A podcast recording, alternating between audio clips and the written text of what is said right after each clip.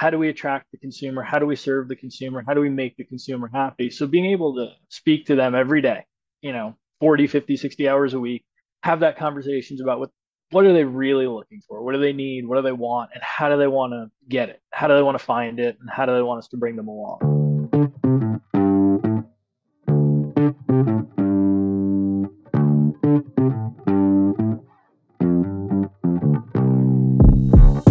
Welcome to Hearts and Carts, the CPG podcast, the podcast about the people behind the products that are winning hearts and filling carts. This cast is for anyone with an interest in the world of consumer products. We're your hosts, Justin Osborne and Alex Hill, and our mission is to bring you weekly content that helps you be a better and more informed CPG professional.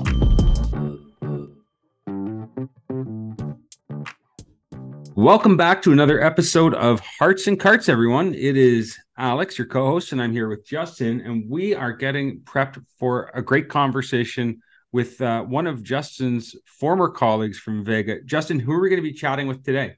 Yeah, the Vega network is pretty cool. You meet a lot of interesting people that worked at Vega and have gone on to do some really cool things, and this gentleman definitely fits in that mold. We're meeting with Mike Remes, who is the North American Director of Sales for KOS Naturals. I worked with Mike at Vega for about 3 years while he was the strategic account manager over Vitamin Channel. Got to know him really well, always impressed with his work there and what he was able to do in that channel, just the way he articulates sales and his view on all things CPG. So really excited to get into this one. Agreed. I thought Mike does an amazing job articulating a lot of different aspects of the consumer products business.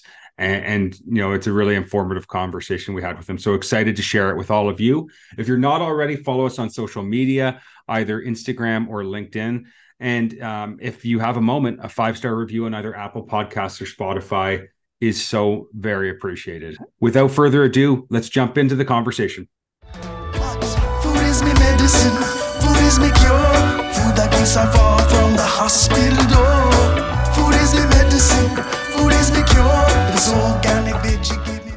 Morning, Mike.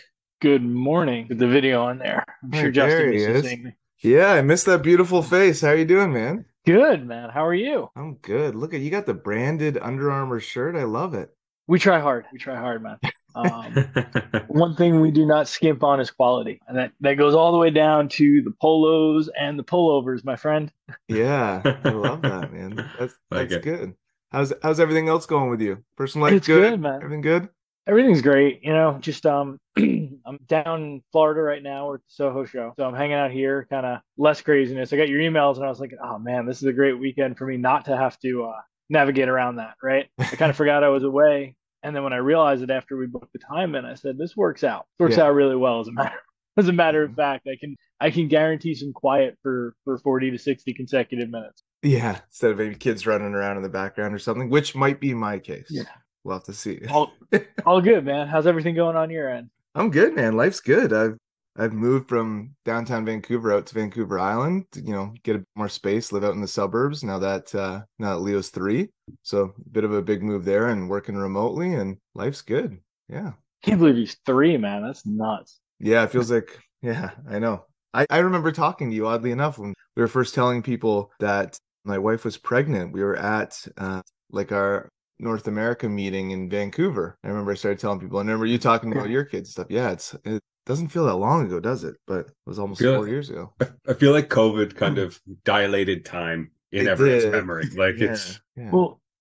That's definitely part of it. But the other thing, kids in general, I'm here with a friend of mine that I've worked with a long time ago, and I've known him forever.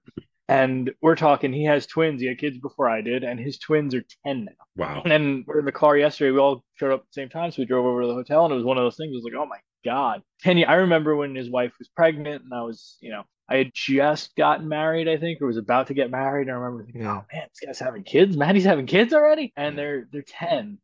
My daughter just turned 8. My son's 6.5, and it looks like he's 12. He's a giant. But it doesn't slow down for you, which is cool. But it's good to hear you're working from home full time. It sounds like that's the life right there. Yeah, it is nice. Like Alex and I have talked about this on the podcast and otherwise a few times, and it does add a lot of extra time. Like when I was commuting from Vancouver into Burnaby, it was 30, 45 minutes each way. So that's an hour and a half right there that you're out of the house that in theory now I'm home for, right? Like I can easily pick him up from daycare, which is great. I spend time with him right after, you know, so things like that. It's a lot of extra time in the mornings and nights that are really nice, right? Yeah. I think if you do the math on that, it works out to close to 6 weeks of vacation away from your steering wheel. So yeah. Something like 300 hours over a year. Yeah. And if you go back to like the days of like when I was commuting like to Mississauga, to those places, and I was like 2 hours each way a day. I mean, I don't even want to start thinking about that again. That was silly. But well, it's nuts because I find that it doesn't only give you more time back just to commute. It's not a one-for-one trade-off. Because what I've found with, you know, I've been doing it a long time working from home, but I found with other people that I talk to too, there's more of a willingness to engage with work outside of your typical day, right? So definitely. Folks, I think you're more willing to pop on if you wake up, but I do this all the time. I sleep terribly, right? So I'll wake up sometimes at 3:30, 4 o'clock in the morning for the day just because I sleep awful. So, you know, maybe I'll read a book or maybe I'll watch some TV, but, you know, maybe something's on my mind for work and I'll just engage. I'll pop in and do what I got to do. Takes it off my plate for later. I'm also more likely, everyone in my house goes to bed at like 8:30 except for me. So same deal, 9 o'clock rolls around. And if there's something that I can't get it out of my head that I want to do a finish today, I can go sit down for an hour and just get it done. Or if I've got a late afternoon meeting the next day, instead of spending the morning tightening things up, I can do it now. I can do it in the evening. Yeah. And I think that just because you have that kind of freedom, flexibility, and time back, I find for me and people I've spoken to, it makes you more willing to do it as opposed to when you had this grind of 6:30 in the morning to 7 p.m., commute, work, all that crap. Every meeting you've been in started 15 minutes late because everyone was getting from one meeting to another and getting a cup of coffee, right? Yeah. You're just like, yeah, you know what? I don't mind. I'll do an extra hour of work. I'm down. I'll log in right now and check it out. So I think there's a lot of other benefits to that. I know Elon Musk would probably disagree with me, but that's okay. If he wants to comment when we post this and disagree, that'd be fine with us. Yeah, it'll be all right. He certainly might. I guess he's got something on me, right? He's a billionaire, and I'm certainly not. But yeah, he's done a few things, but yeah. And any guy that can go buy Twitter with the change in his pocket, essentially, which is how he treated that transaction, he's probably financially and maybe career-wise got one or two steps ahead of me. But, yeah. His success is part of my 5-year plan for sure. That's what we're going for. I don't think it's going to be that hard. I need a rocket ship company. I need to bring something like internet to the world. Yeah, how hard could all that be? He doesn't seem like he's that stressed, so I'm good. I mean, yeah, there might be electric cars, but I'm sure there's other types of cars that haven't been invented. So it's, you know what I really want to do is I want to find a way to make something that's been around for well over 100 years and convince the rest of the investing world that they should value it like a completely different type of business. Like he's got a car company being valued like a tech company because it's a fancy car. I want to do that with coffee makers or something, right? Like that's the key. I think that's the genius behind what he did there with those cars, not making electric cars that are super luxurious, right? So I'm gonna set my mind to that. Maybe, who knows, maybe I'm already doing it with protein. You never know. Yeah, exactly. That's what I was gonna say. So let's introduce you, Mike, to the world here. So on today's episode, we have Mike Remes here, who is the North American Director of Sales at KOS Naturals. I know Mike from Vega. We worked there together for a few years. I guess 3 years it looks like as I look on here. Well, a lot of that I was on the sales strategy side and Mike was on the strategic account manager side. So we worked together fairly closely during that time. So he's had a really interesting career starting at like the store level, sort of going up to now managing total North America business for a really exciting brand. I know when we were at Vega, we were talking a lot about this brand sort of growing and blowing up, and excited to see all the cool things you're doing there. So Mike, what we like to do is sort of go back to the beginning of your career. You know, like what were you doing when you got out of school? How did you get into the space? How did you sort of kick off your career? And then maybe like, you know, walk us through how you got to sort of where you are today, and we'll ask a few questions along the way. Awesome. So before I do that, I'm going to go a little bit out of order just because that's how I roll. Sure. And give really quick naming correction here on KOS. We're KOS Naturals. And I'll give you the really fast background on the name too, because I remember I've heard everything under the sun. KOS is the Grecian island which Hippocrates hails from. And Hippocrates said something to the effect of, let food be thy medicine, let medicine be thy food. And we can talk more about it later, but that's essentially the guiding principle behind KOS. It's getting healthier through our nutrition and getting the good and right types of nutrition.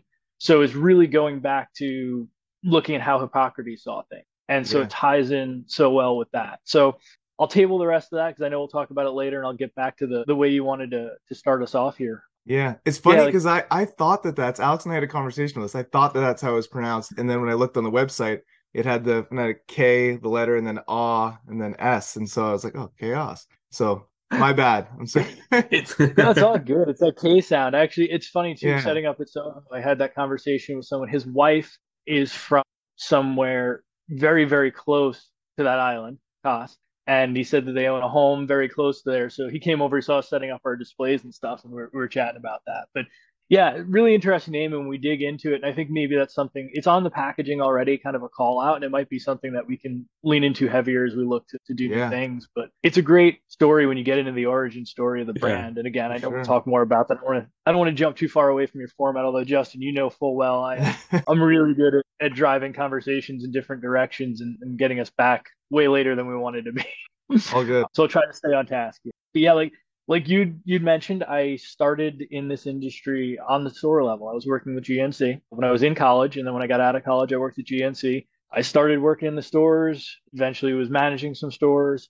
And it was a really, I think, a fundamental part of who I am and how I kind of view the business now, because I think retail experience on some level, whether it be getting into retail all the time or having that retail background when you've worked in the stores and understanding what's going on in the store and the consumer journey, because that's really what we're all after. How do we attract the consumer? How do we serve the consumer? How do we make the consumer happy? So being able to speak to them every day, 40, 50, 60 hours a week, have that conversations about what are they really looking for? What do they need? What do they want? And how do they want to get it? How do they want to find it? And how do they want us to bring them along? So that was the first part of my kind of journey into this. And I enjoyed it every day. It's funny. Some of my best friends in the world to this day come from working there. One of my great friends is here in Orlando with me now at a different company at Soho. We got to hang out yesterday for the first time in a long time. So I met some great people doing that. And it kind of started that networking and connections that's brought me all the way through to where I am today.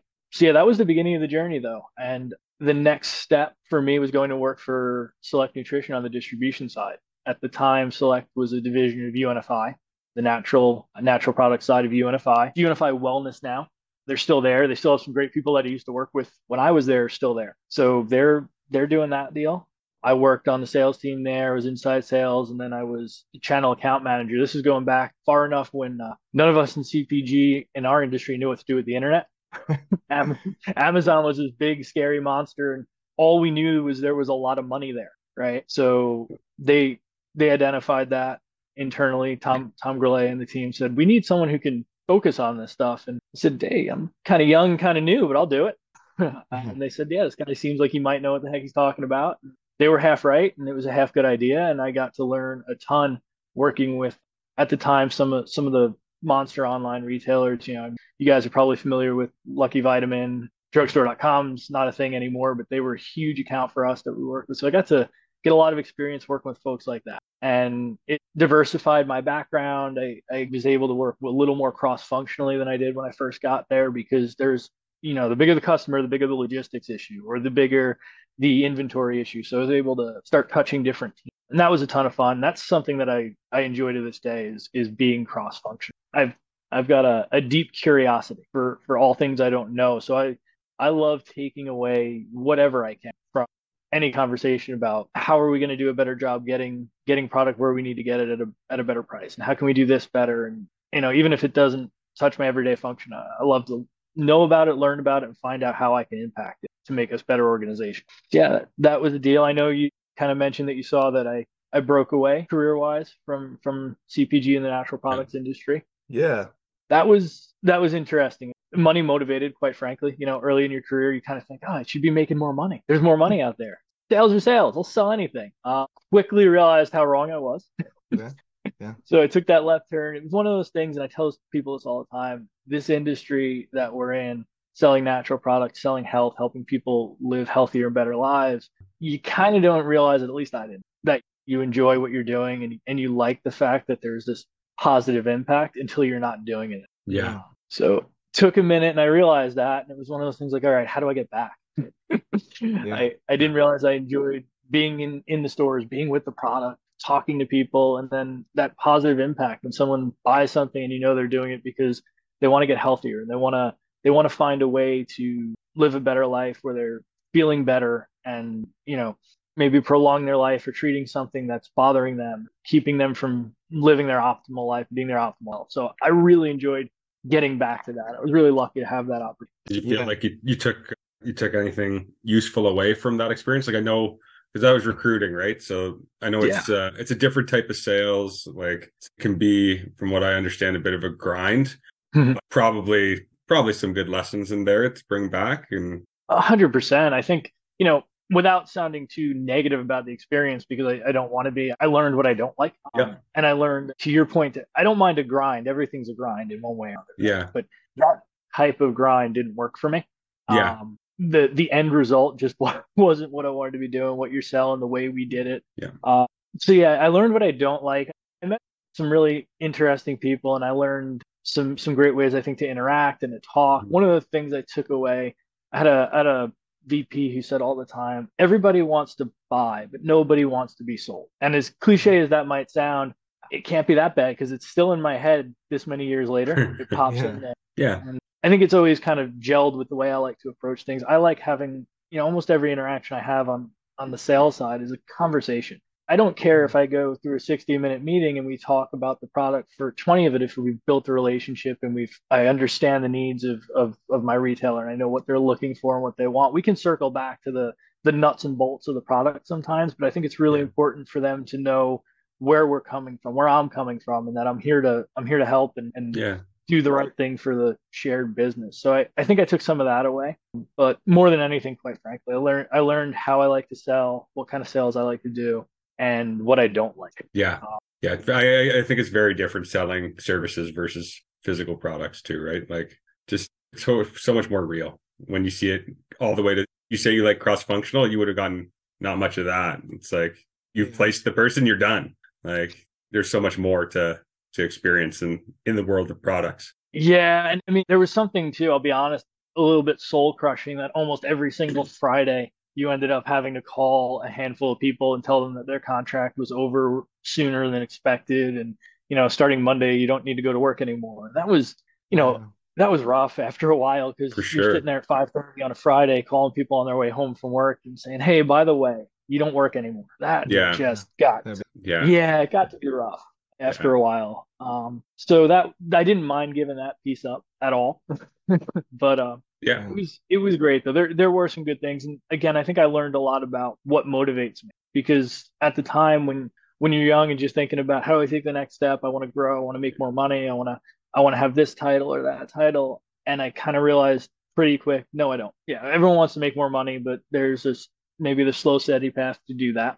And I'm less worried, less concerned with what they call me on my business card than with what impact I'm having on the organization and on the folks who are consuming what I'm selling.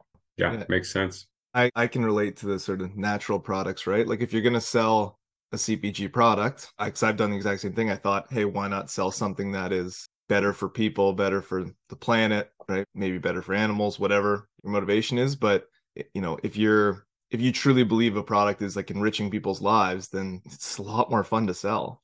Like you have a much more better connection with the product. So I found that with Vega, that was part of the reason I went there. And I'm sure that sounds like part of the reason that you went back to consumer goods. Yeah, 100%. And I think that I've been really lucky to kind of move. I feel like my career is kind of naturally and almost unintentionally taking a progression towards better for you products, even within that industry, right? Like after I left recruiting, and I was very lucky. So someone that, to continue on the career journey piece, I had worked when I was at Select Nutrition. One of the brands we worked with, Basic Research, Craig Rich ran the UNFI account for Basic, and he stayed there.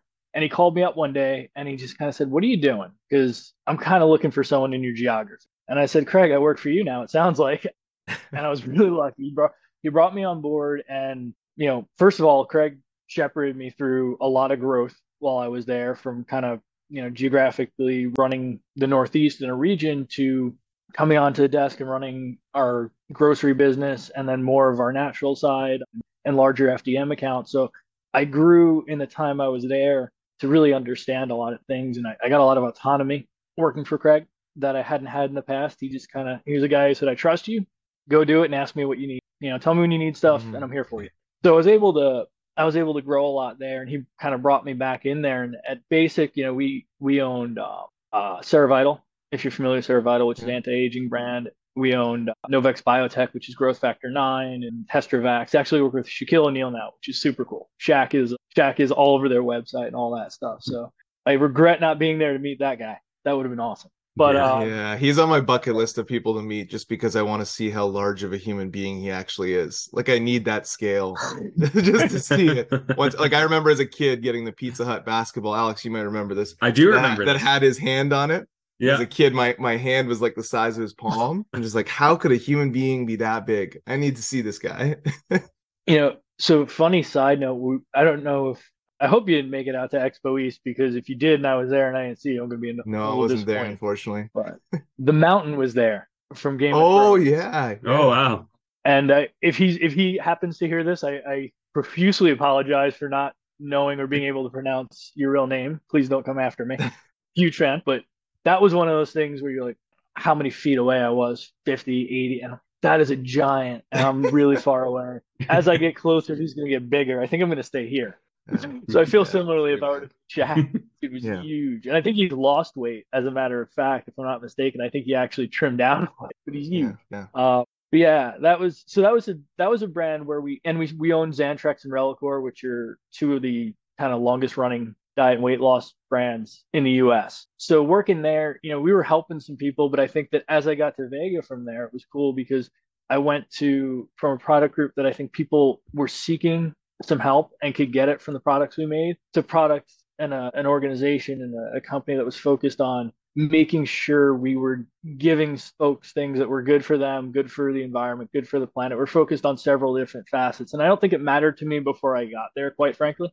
And I will say this, and Justin, I know you'll back me up on this. I don't know if I've worked with more passionate people than some of the folks at Vega. And when I say that, I really mean passionate for the mission that they believed in, which it really wasn't business driven, but because the business tied into that passion, I mean, they were so dedicated, and it was really something to watch and to see. I really enjoyed that. Yeah, I arrived as like the corporate slug from Toronto that came in and was used to working at bigger companies, not so much even SCJ, Alex, but you know, like PepsiCo and things like that, right? Like huge corporate structures, multiple buildings, like very different way of working. When I got there, it was a completely different world.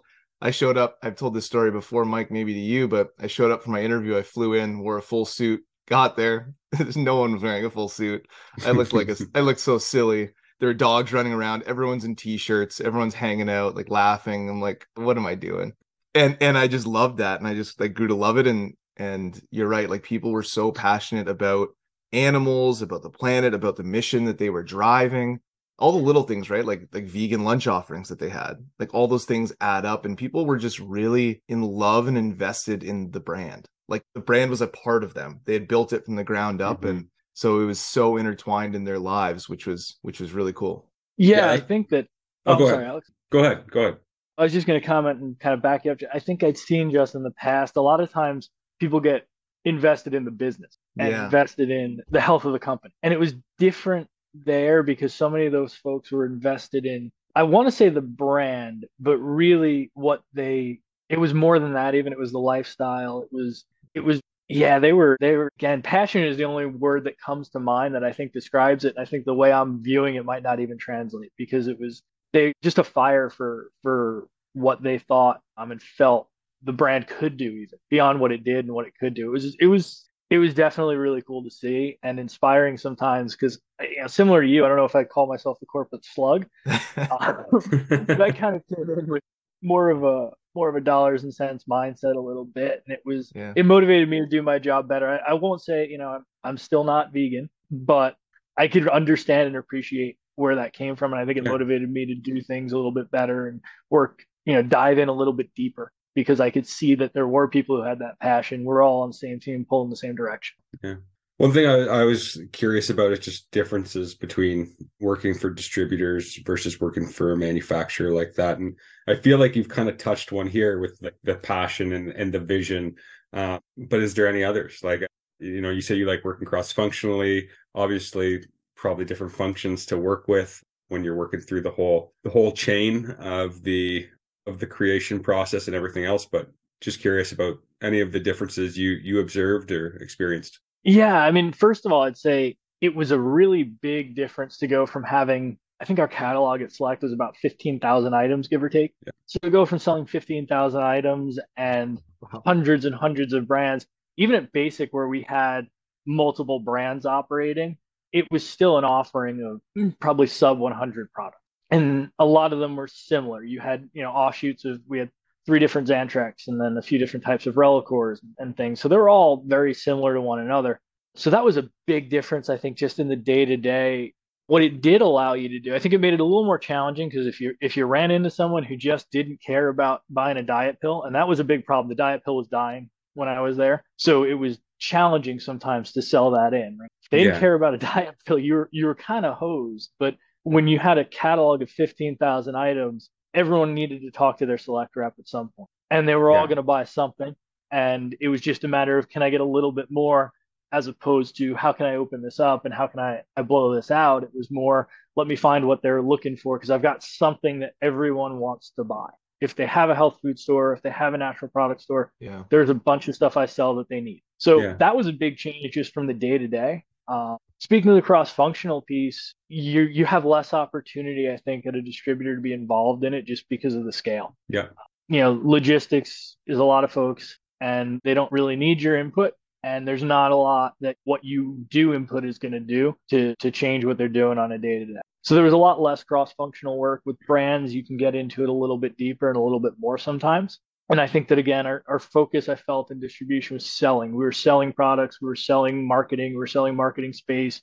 But we weren't necessarily marketing the brands, doing things to grab attention. Whereas on this side of the business, as you guys know, you're figuring out how do we get somebody interested in our product because it's one of 10 in distribution. I've got all 10. I just need you to know that I can sell them and I have them. You pick. It doesn't matter too much. On the distribution side, I just want to make sure you've got the whole offering, and I'd love you to buy it from me. So you've got to get a little more focused when you're selling and when you're presenting your offering. You've got to be able to explain key differences in brand, key differences in performance, key differences in product. So I feel as though on the sales side, it's different so far as you have to have a much more laser focus on product. Mm-hmm.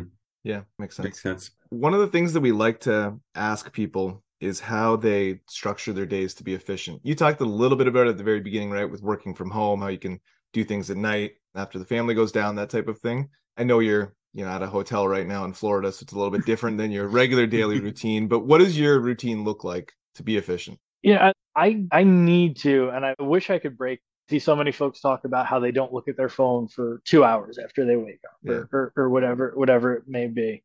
I wish I could do that. Same. But I don't know if you have the same feeling, guys, but I can't chase that nagging what happened last night feeling if I don't at least look. I've started to use the do not disturb on my phone, though, until 7 a.m.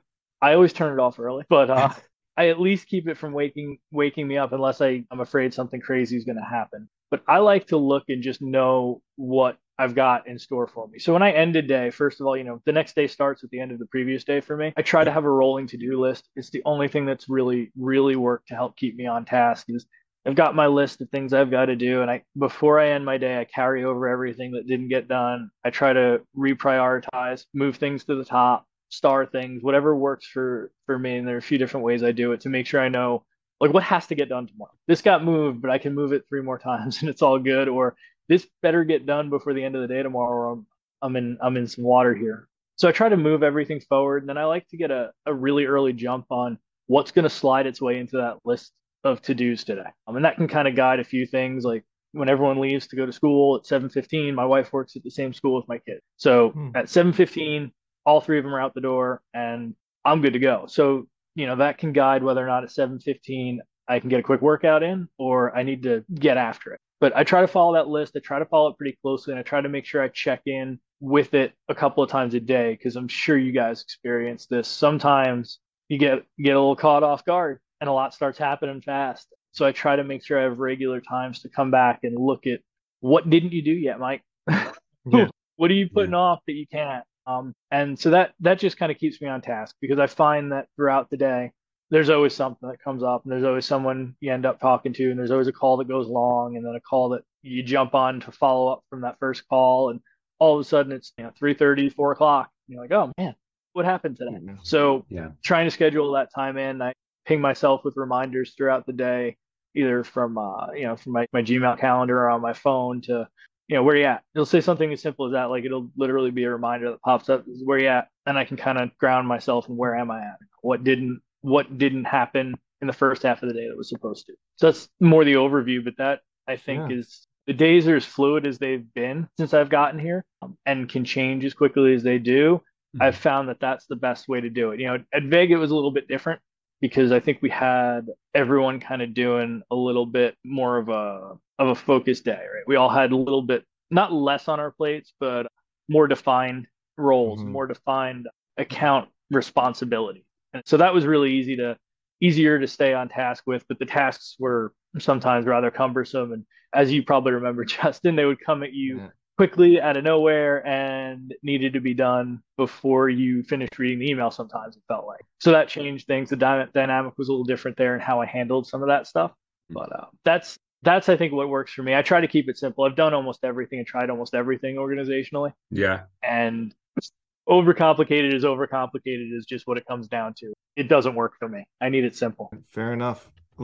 I'm a big to-do list guy too, and I like write crappy to-do lists on a pad of paper and then carry them over as well. So that seems to work for me to check things off. So let's talk about your current role now and what you're doing. Yeah. So the really interesting, exciting thing about being here, and I'll bring up before I even get into that, I feel like so many folks who we knew that were at Vega and moved on seem to have gone into similar types of companies and company structures where they're earlier stage. I think there was an entrepreneurial spirit there that, as Vega grew, became less core to the business. They needed less, right? And I think a lot of those folks who really had that feel and wanted that went and sought it out.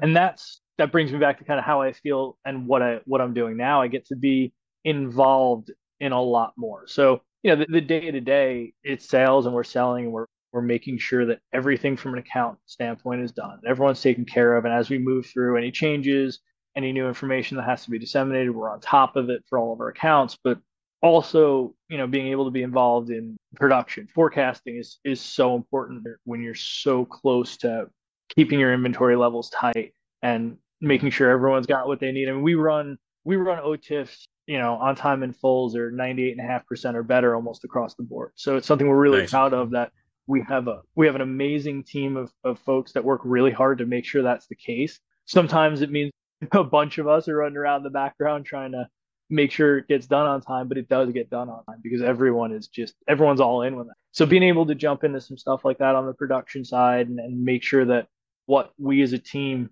are seeing and selling and doing is communicated in a timely fashion and at the right time, get to jump into that, get to be involved with what are we looking at? What's next? What are we going to sell next? What's the next natural progression for us as a company? I mean, we have some people who are way smarter than me who kind of steer that, but being involved in those conversations and just saying, this is what my customers tell me they want, and this is what I'm seeing in the data. And that's a big part of it too. And a big part of my day is living in the data. We have amazing folks at Spins that we work with that get us some great data. And we have an amazing team that gives us some great reporting through Power BI called Hungry. These guys do a phenomenal job of dissecting that, similar to the tools that we had at Vega, Justin. I'm so impressed that a company of, the two different sizes of those two organizations, and we're able to have data parsed and broken down for us in a similar manner. So spending a ton of time in data, looking at competitive data, looking at category data, looking at our own data, and understanding what's happening, not just to our brand, but other brands, and telling that story. We're doing a lot of it ourselves. We're a sales team of three.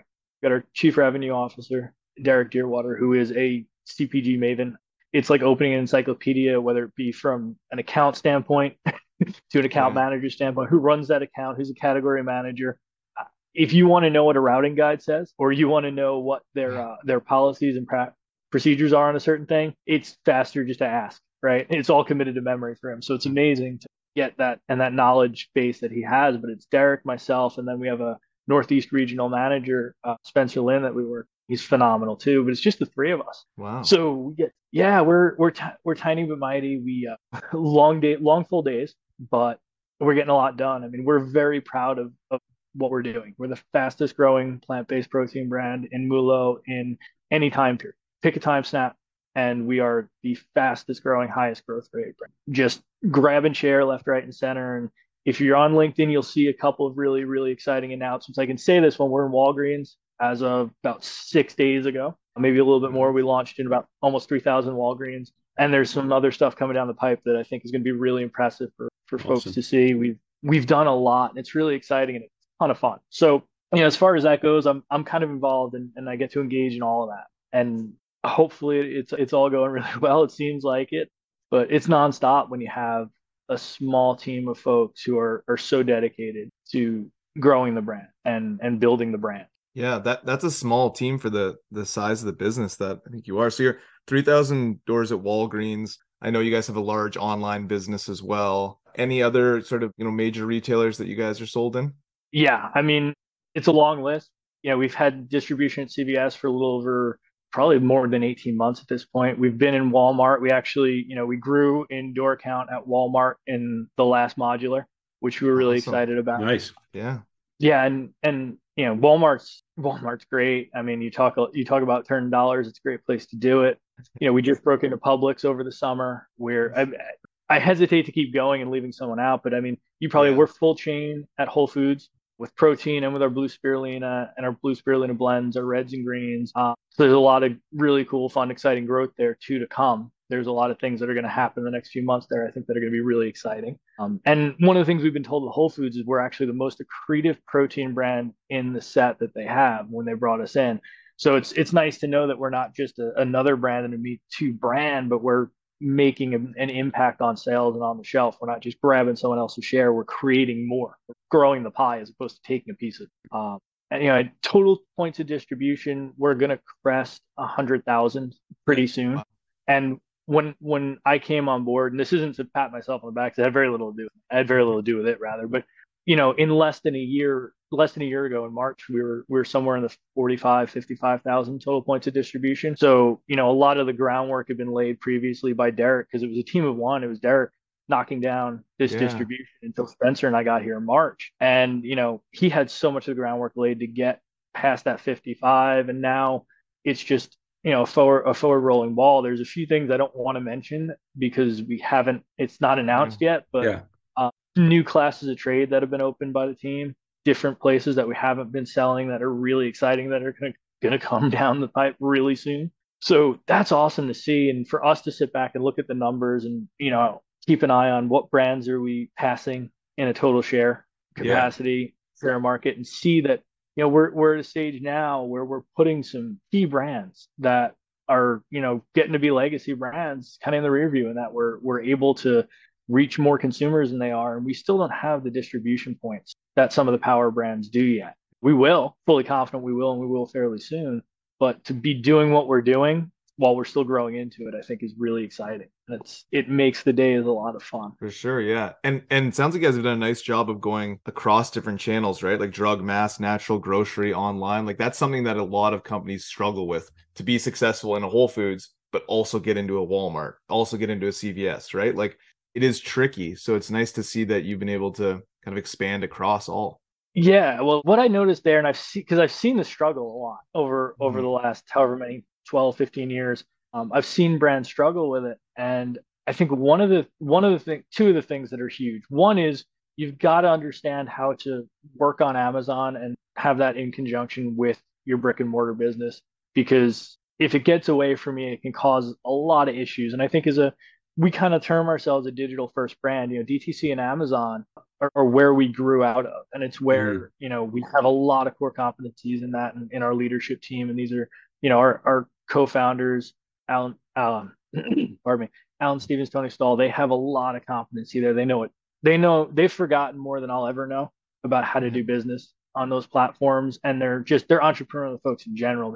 The way their minds work and they problem solve these things is amazing. So, and the team that they've put in place to do that, they've been phenomenal, not only growing the brand online, growing the awareness, but in allowing us as a total brand to move that awareness to brick and mortar retail, and also make sure that we're not letting Amazon letting the way that business online is hinder our perception in brick and mortar, which I've seen a lot for other brands. Yeah. Then the other piece is just channel differentiation. So you've got to have pricing strategy and structure and offering uniqueness across different channels. You know, if we were selling the same protein in Whole Foods as we were in Walmart, meaning the same size at the same pricing structure, we'd have a lot of issues, right? So to have multiple offerings that we've nice delineation across channels, I think the eye towards that from the beginning, it's much easier to do it from the outset than to try to stuff all that back in the bag afterwards once it's out. So I think, you know, the folks in the leadership team has done a great job keeping that front of their minds as we move forward. So we know exactly, I mean, internally, we all know what we're selling where. You know, you get a meeting, someone books a meeting, no one has to talk about what are we bringing there. We know what size segment, we know what our rankings are, we know how deep we need to go in a lot of these places. You know, some places we're going to be successful with 2 offerings, some we can be successful with 7 or 8 different offerings. So we do a really nice job of understanding that going in to try to be set up for success from the outset and to not cause any blurring that we have to deal with later, because it's very, very difficult once you have that in place to undo it. Yeah, for sure. The channel differentiation is so important, having just a channel strategy, because you're right. Otherwise, if you try and MacGyver it in later, it becomes incredibly difficult, right? So you have to have that on the outset. So that's just good planning. So, I mean, 100,000 points of distribution across almost all channels across the U.S., getting some momentum in Canada as well. What's next for the brand? Well, I think there are still some key retailers in the U.S. that we want to make sure that we can gain partnership with and work with. I think we want to finish expanding that out, because our honest feelings is that as phenomenal as those numbers are, and the growth rate is undeniably insane. And it's not, you know, we look at prior period often, so we don't look at year over year and get caught up in ourselves and think how amazing we are when we're lapping business that wasn't there last year. We look at prior period in shorter terms, and it's still great growth, and it's faster than most other brands. You know, we pulled a snap for last year, which is far away at this point, 2021, but there were really 2 brands that showed share growth last year, and it was KOS and it was Oreo. So anytime that we can have a positive reference with, you know, the undeniable king of the mountain at this stage of the game is great. And when you can look at all the other power brands that you would include in that plant-based protein, and none of them were in a position to do that, we're really proud of that. But when we look, we also say there are some places where we're still going to gain distribution. We can still knock down distribution. So I think focus is something we've talked about in a few different ways. And I think continuing to keep that focus on those key points, and then also having growing share of shelf is really important for us in our existing retail partners. I think it's something Vitamin Shop is a great example of that. You know, we were able to go from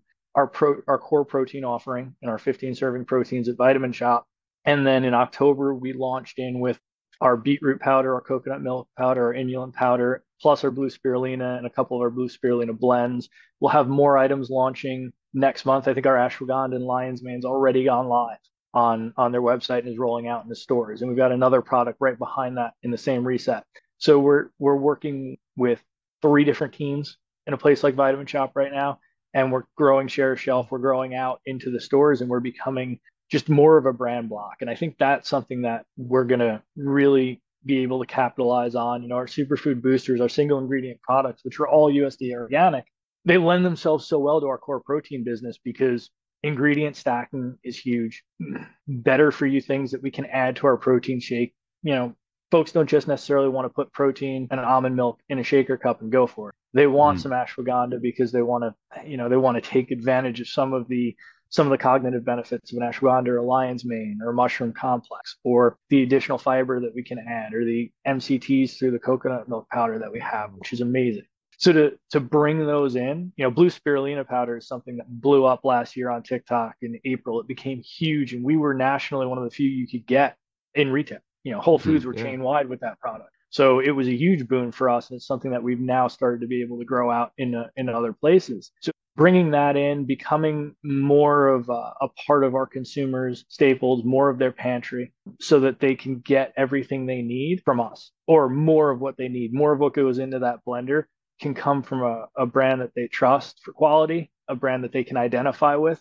You know, speaking of cost specifically in this case, of course, but I think that's something that's going to accelerate the growth even more. And there are a couple of really exciting things on that front that are going to happen, and we'll have to talk about it later because I'm not going to let the cat out of the bag just yet. But as far as those products go, I mean, the packaging is so exciting. We've got gusset bags, and that's back to better for the environment. They use, I think it's something like, 20% less plastic. I did some really interesting math on the protein bags and the carbon impact moving from a jar, an HDPE jar to the bag is staggering. When you're talking about it, I ran some really interesting numbers on how many cars it could pull off the road, the equivalent of cars in the United States that it would pull off the road and the carbon emissions, and it's thousands. If you were to switch one retailer to that, you're talking thousands and thousands of vehicles coming off the road. I think it was 2,300 was what it was for 700 odd store chain.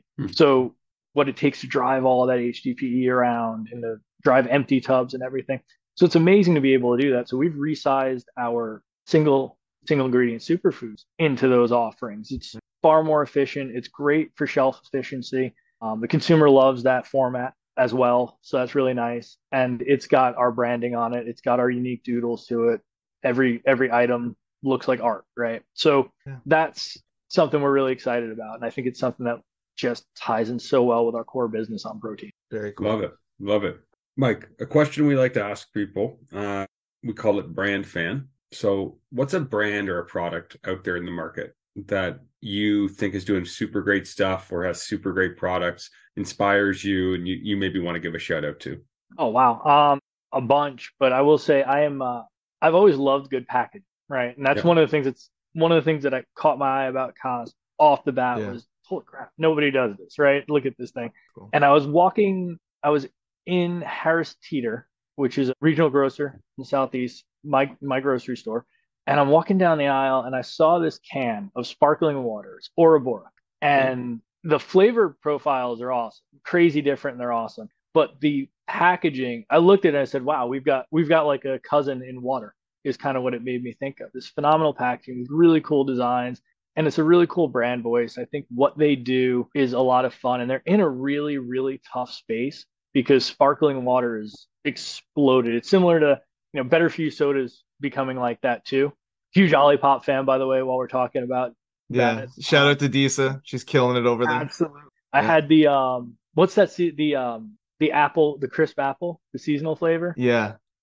I grabbed that at Whole Foods twice in the last 2 weeks. I think they were 2 for $4. And I took everything off the shelf a couple of times. Yeah, that brand's on fire. She's doing an amazing job. I mean, no surprise there. She's the best. So excited to see that. No, I think we all saw that coming. But those are two really tough spaces. And Justin, I know you probably better than I do know how difficult it can be just to be in drinks in general from the RTD stuff that we were involved in. And so to be able to do that with the logistics costs and the way that freight has gone through the roof in the last 12 to 18 months, right? Like, to be able to ship full cans around the country and find a way to do it without bankrupting yourself. It's really impressive. So those are two brands though that I really love seeing on the shelf, and I'm excited to see every time I do. And I usually end up buying both of them and spending $2 and change for a can of water or soda. It goes counter to my normal consumer practices. So they're doing a really good job being able to get me to go in on that. But I love what they do.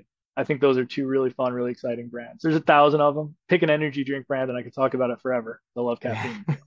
Yeah, no, very cool. And I agree with you. I'm a sucker for good packaging. I think if you're working in this space, you become like a huge fan of good packaging because you know how much time goes into that, how much time people spend on it. And when a brand really stands out, it sticks in your mind because there's just a sea of products. So agree. And so last question for you, Mike. The last question we like to ask people is, what advice would you give to someone starting out in the space, your younger self, basically, right? Someone that wanted to get into the CPG space or wanted to be an entrepreneur, just wanted to get involved in consumer products. What would you tell them?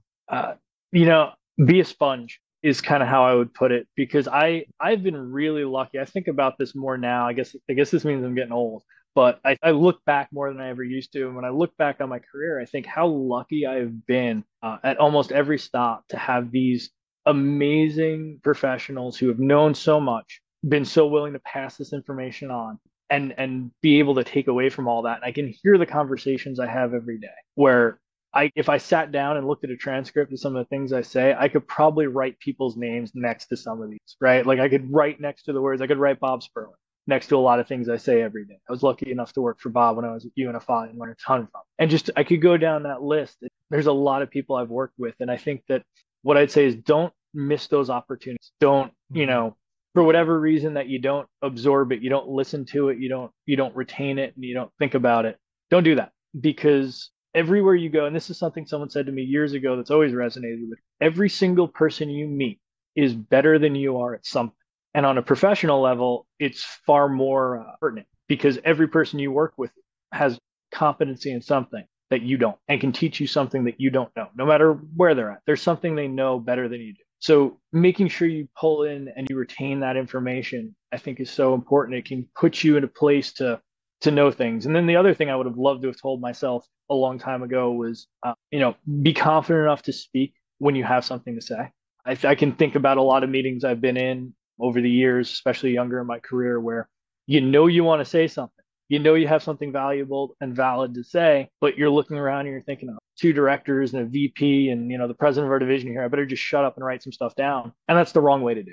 If you've thought out what you want to say, say it. Don't be afraid to be wrong. Don't be afraid to have missed something, because I've never worked anywhere where when you do that, if you're wrong, I've never been anywhere where someone's looking to say, what's wrong with you?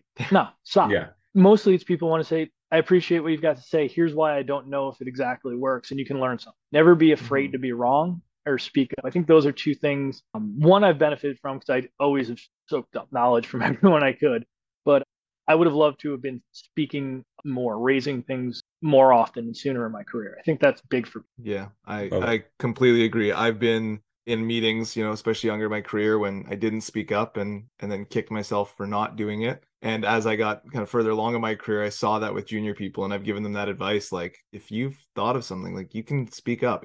Titles don't really matter, right? Like, everyone's entitled to share their opinion of what's going on. And especially if you have, a well-rounded knowledge of the situation, we need your input. So that is important. Absolutely. And I love the idea about being a sponge. I remember when you first started at Vega, we had a meeting and you used that exact term, that you want to be a sponge, which is cool. So you definitely live that, which is awesome. It's one of those things, I think, I don't know how unique, how lucky I've been is, right? I think a lot of people have been in similar positions, because there are a lot of really great CPG professionals out there that you can learn from. I can look at every company I've been at, think of 1, 2, or 3 folks that I have learned so much from and grown so much, and right up to and including where I am now.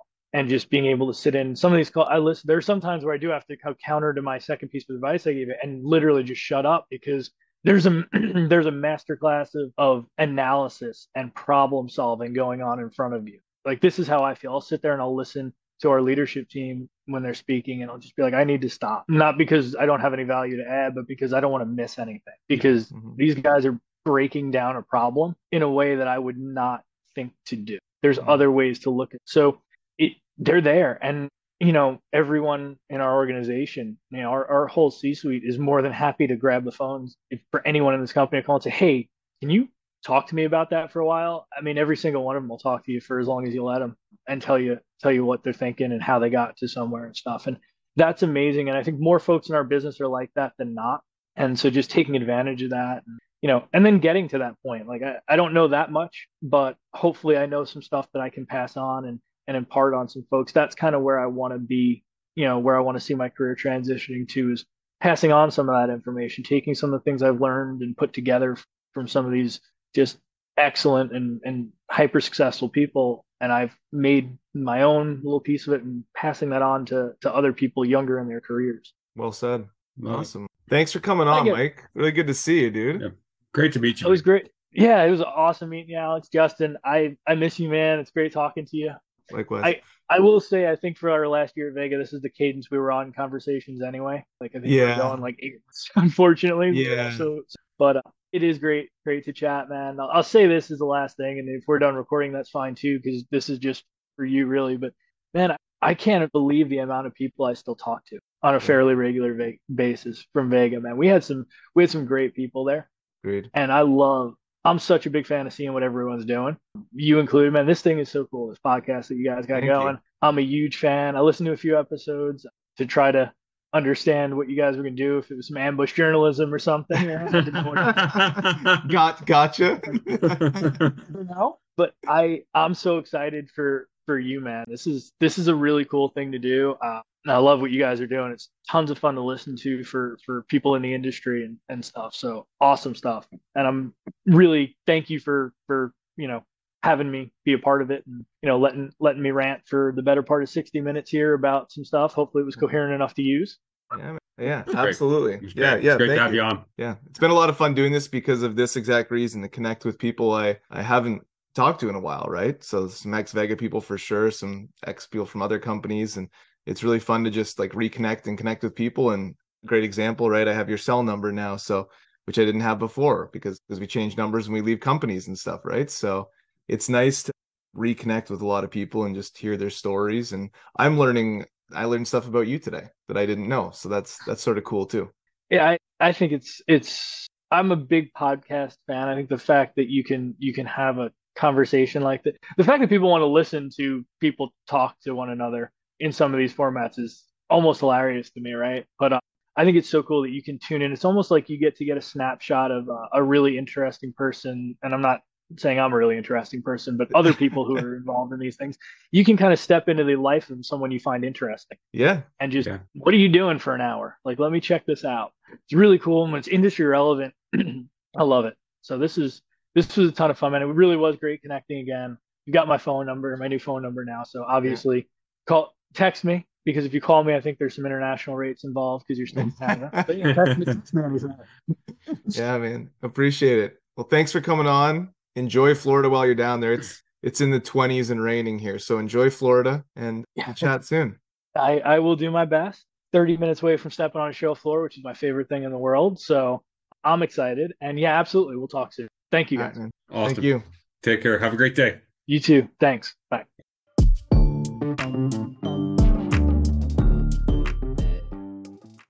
Yeah, how about that? So good to catch up with Mike. Just a really genuine dude. Great to hear his voice, talk to him. One of the weird things about working, you know, with people across North America remotely is like, you know, I only got to see Mike like a handful of times in person, but on calls with them all the time. And then, of course, as we move away from some of these companies, you lose touch with people a little bit. And so just super thankful for Mike reaching out. He's a fan of the podcast. He said really nice things, which, you know, that's the way to my heart. Say nice things to me. And was glad that we got the chance to sit down with him and you got the chance to meet him. What do you think, Alex? Well, I thought I was a little jealous that he was in Florida.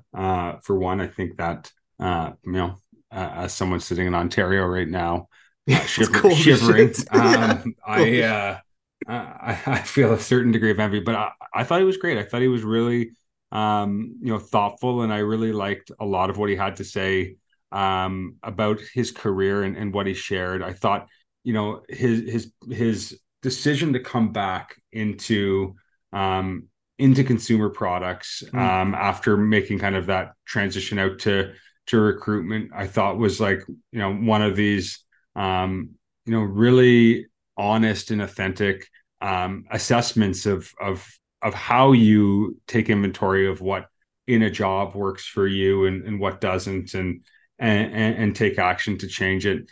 And then I thought, you know, generally speaking, like I thought his overall kind of POV on how they're building the business they're building today, which I thought, you know, is a pretty cool story and pretty impressive, you know, almost doubling the distribution points in the last 12 months was really, really like really good learning for me. And just how they, you know, operate with intent to diversify their overall distribution strategy, and clearly are having success not just doing that, but also maintaining velocity through a strong brand that's a good consumer fit. I thought it was really, you know, informative for me and hopefully for our listeners. How about you? Yeah, it feels like, you know, when I was at Vega, I remember talking about costs and what they were doing, because they were building a distribution and, you know, a competitor, and feels like since Mike's gone there, it's like every week there's a new distribution win. So he's absolutely crushing it in that role. It's always interesting when we meet with people that, you know, one of us already knows from a past life or from working with. And to me, the takeaways are a little bit different just because I already know him. But it's like he does these things that will ensure that he is successful. Like one of them you talked about, like he takes action. Like he's very deliberate in what he does and the decisions he makes, right? I think he has an incredible point of view on like how to build a team, how to build a business, how to look at business in general, the CPG world. He really knows his numbers. Like he's talking about like specific numbers in terms of distribution points and things like that. And then the biggest piece with him that I find is that he shares credit so well. And like, not only does he share credit and say things like, you know, I didn't have anything to do with that. This is the person that did that. He specifically names the person that did it and when they did it, which I always find is like so impactful. I thought he had a lot of, care and humility in talking about what is, you know, nothing happens alone. You're always having help. And I thought he did a great job of taking pause to, you know, call out the people who made various things, various successes that he's been part of possible. I always appreciate that. Yeah. Just an overall great guy. I can't say enough good things about him, but hopefully we'll catch up with him sometime soon. You know, here comes our plug. If you haven't already, make sure to like, subscribe, follow us on social media. 5-star reviews go a really, really long way. Do it. We will chat soon. Bye, everyone.